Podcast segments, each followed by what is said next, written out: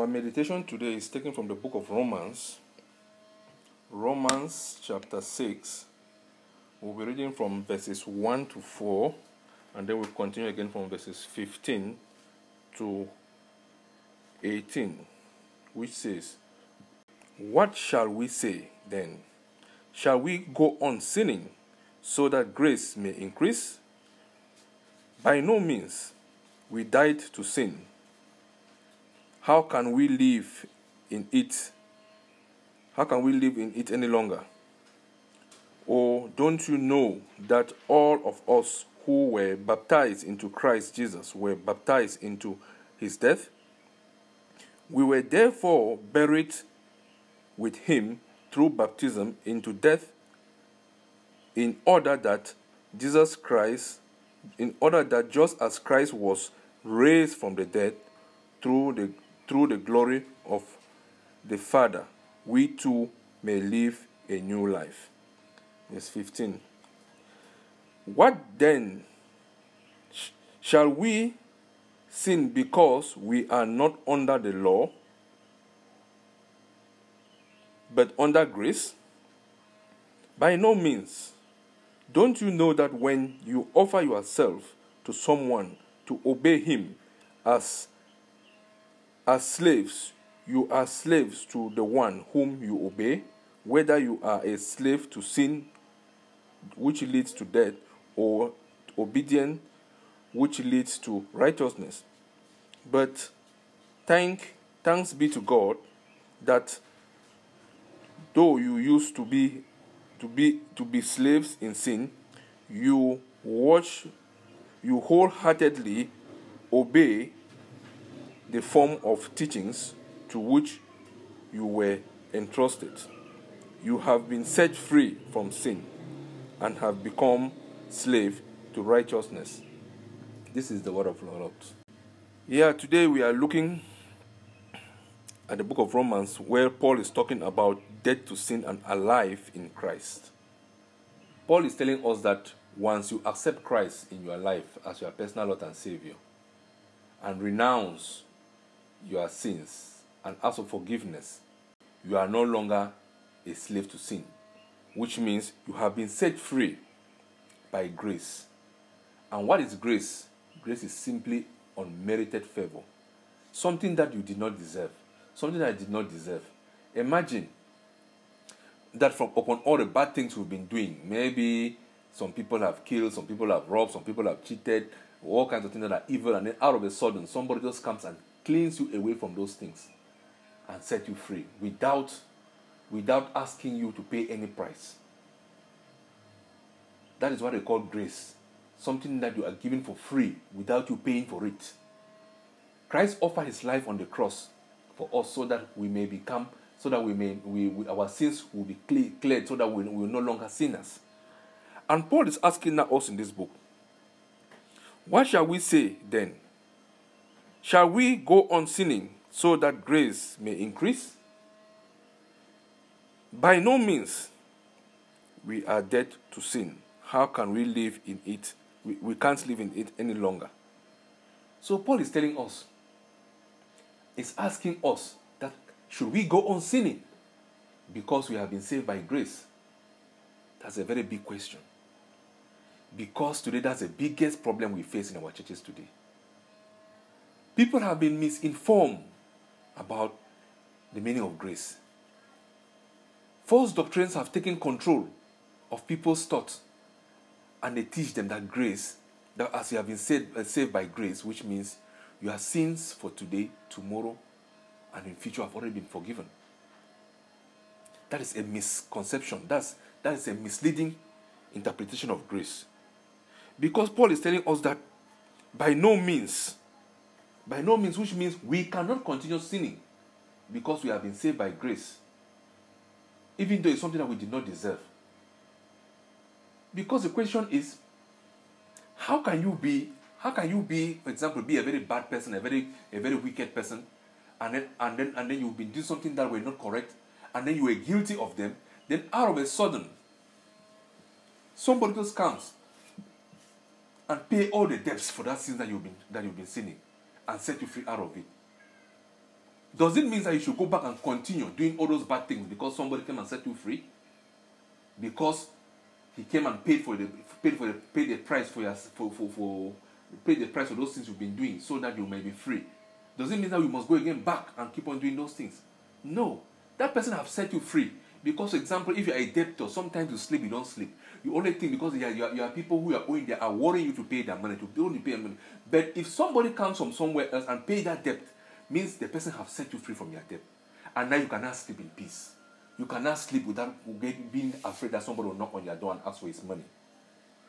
But that does not mean that you should go again back and borrow more money because somebody came and paid your money for you. That's what Paul is asking us. That as Christ came and and paid the price for sin on the cross for us, should we go on sinning because Christ has set us free by grace? Paul said, by no means.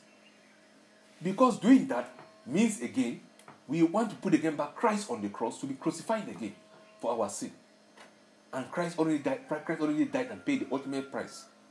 And it was an opportunity that was given to us that anybody who accepts Christ in his personal, as his personal Lord and Savior, who accepts Christ in his life, he is gonna, is gonna partake in that grace. He's gonna be saved by that grace.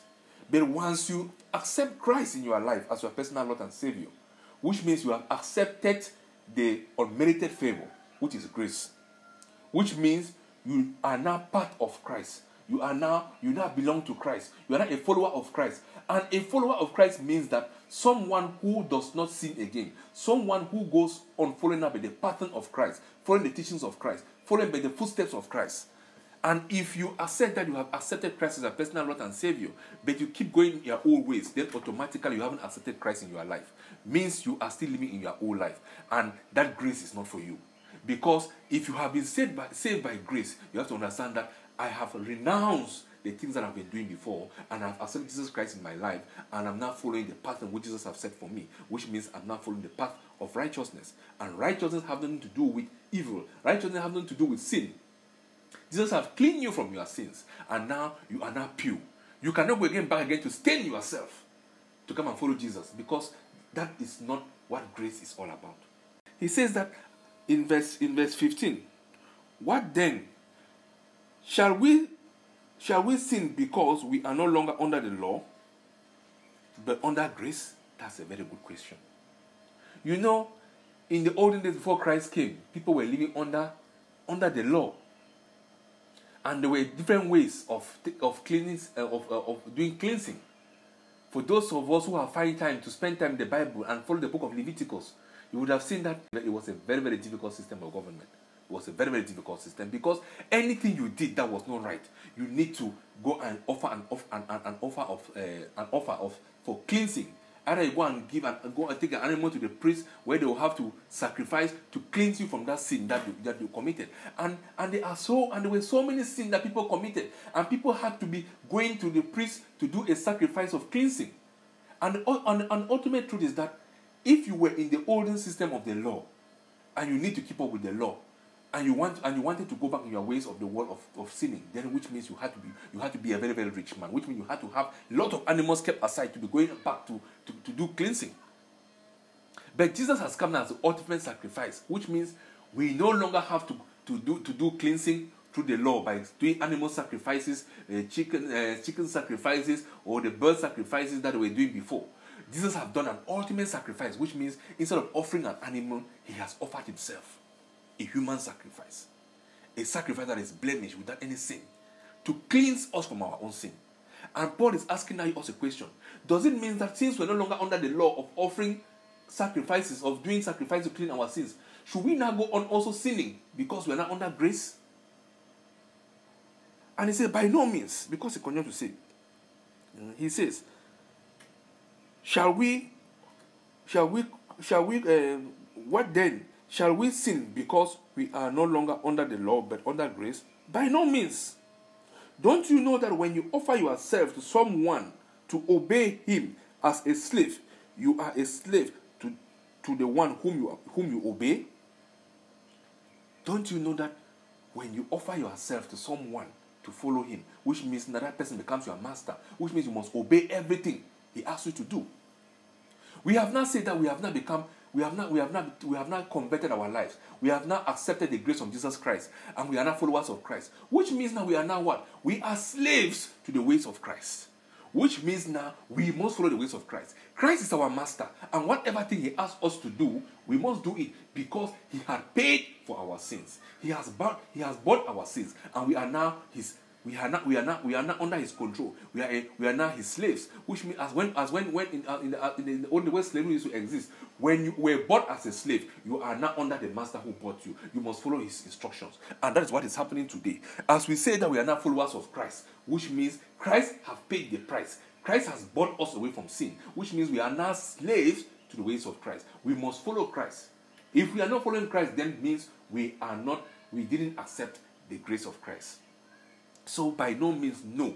As a child of God, when you say you have given your life to Jesus Christ, which means that you are not a slave, Jesus has bought you. You are not a slave to Christ, which means you must follow His ways. If you are not following His ways, then you are not, you have not accepted Christ's grace. And that's the problem we are facing today. The biggest problem we are facing today in many churches is that they have misquoted grace, and people living the life of sin, thinking that they are doing the right thing. Grace means you have accepted Christ in your life and you are now following the pattern of Christ. Grace means the, the master who has bought you, you now belong to him. And whatever he commands you to do, you must do. The master cannot tell you, do this, and then you turn and do the other thing wise. You, you turn and do the wrong thing. Then means you are not obeying the master, which means the master have every right to crucify you. Means the master have every right to condemn you. And that's what's going to happen. Because Christ have every right to send everybody who accepted that he is that he has accepted him as his personal Lord and Savior and is not following him to hell.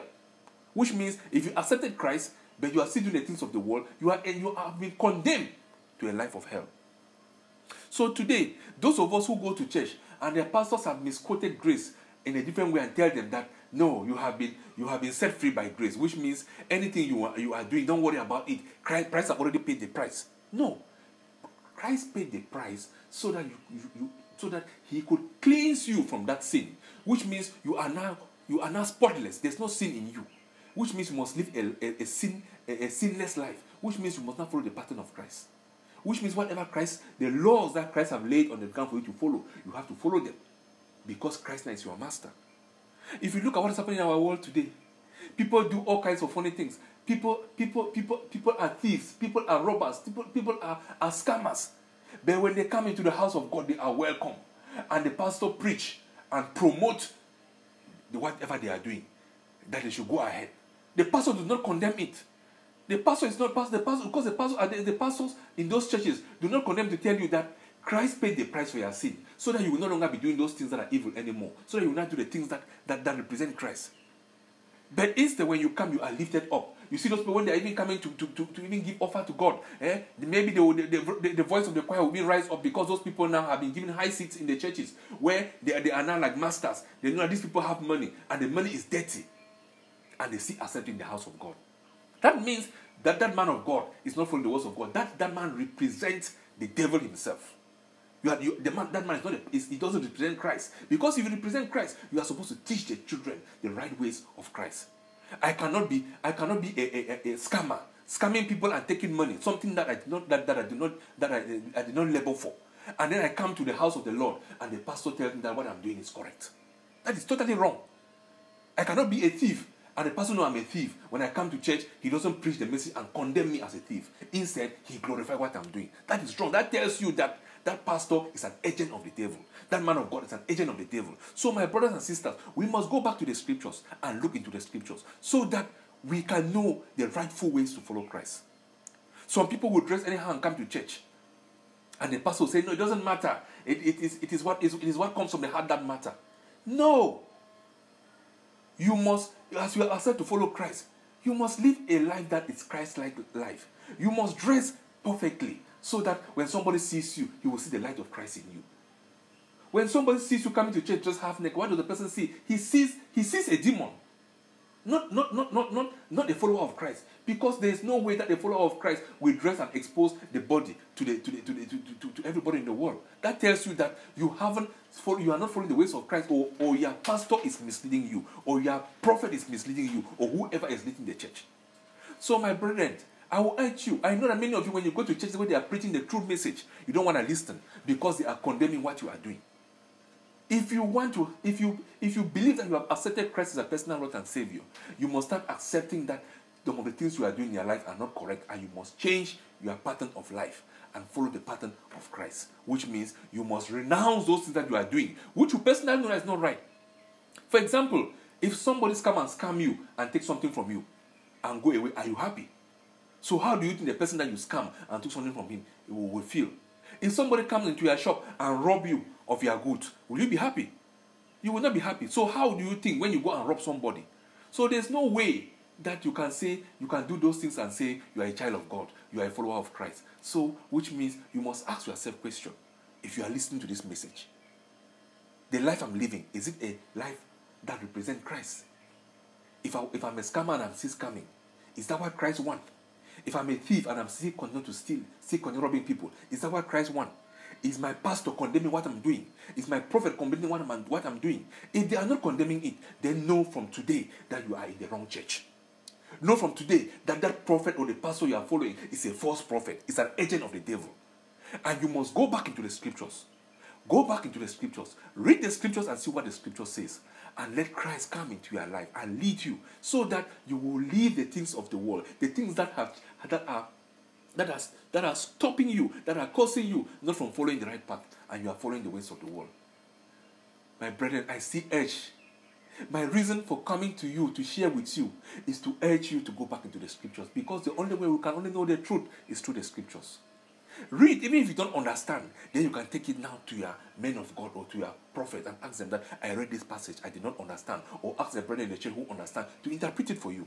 But the honest truth is that when you start reading and putting your heart into the Word of God, the Holy Spirit will start revealing to you the meaning of those words. So, my brethren, those who are still living a life of sin and, and thinking that they are doing the right thing because they have been saved by grace, grace is there, it's an unmerited favor. The grace is a once, is a once and, and a lifetime opportunity that have been given to you to turn your life around and follow Jesus Christ. And once you have accepted Christ, there's no way you can go back again to the things of the world. So if you've been living a life of sin, thinking that you are under grace, that grace will set you free, my brother, I'm honestly telling you that you are living a life of condemnation, and there's no way you are going to enter the kingdom of heaven, which means hell awaits you. So change your ways today. If this message touch your heart, look for a good, a good Bible church and start attending a church where they will preach the true word of God to you, and your life will be saved, and you will be one of those that will be saved by Christ when He comes on the day of when He comes on that day to take us to go be with Him. My prayer is for us to be saved. That let nobody be left behind. That is that is that is the desire of Christ. That let of us let all of us change our ways. If today you are still living your old ways. Change your ways today because this opportunity might only be a once, one and a lifetime opportunity for you.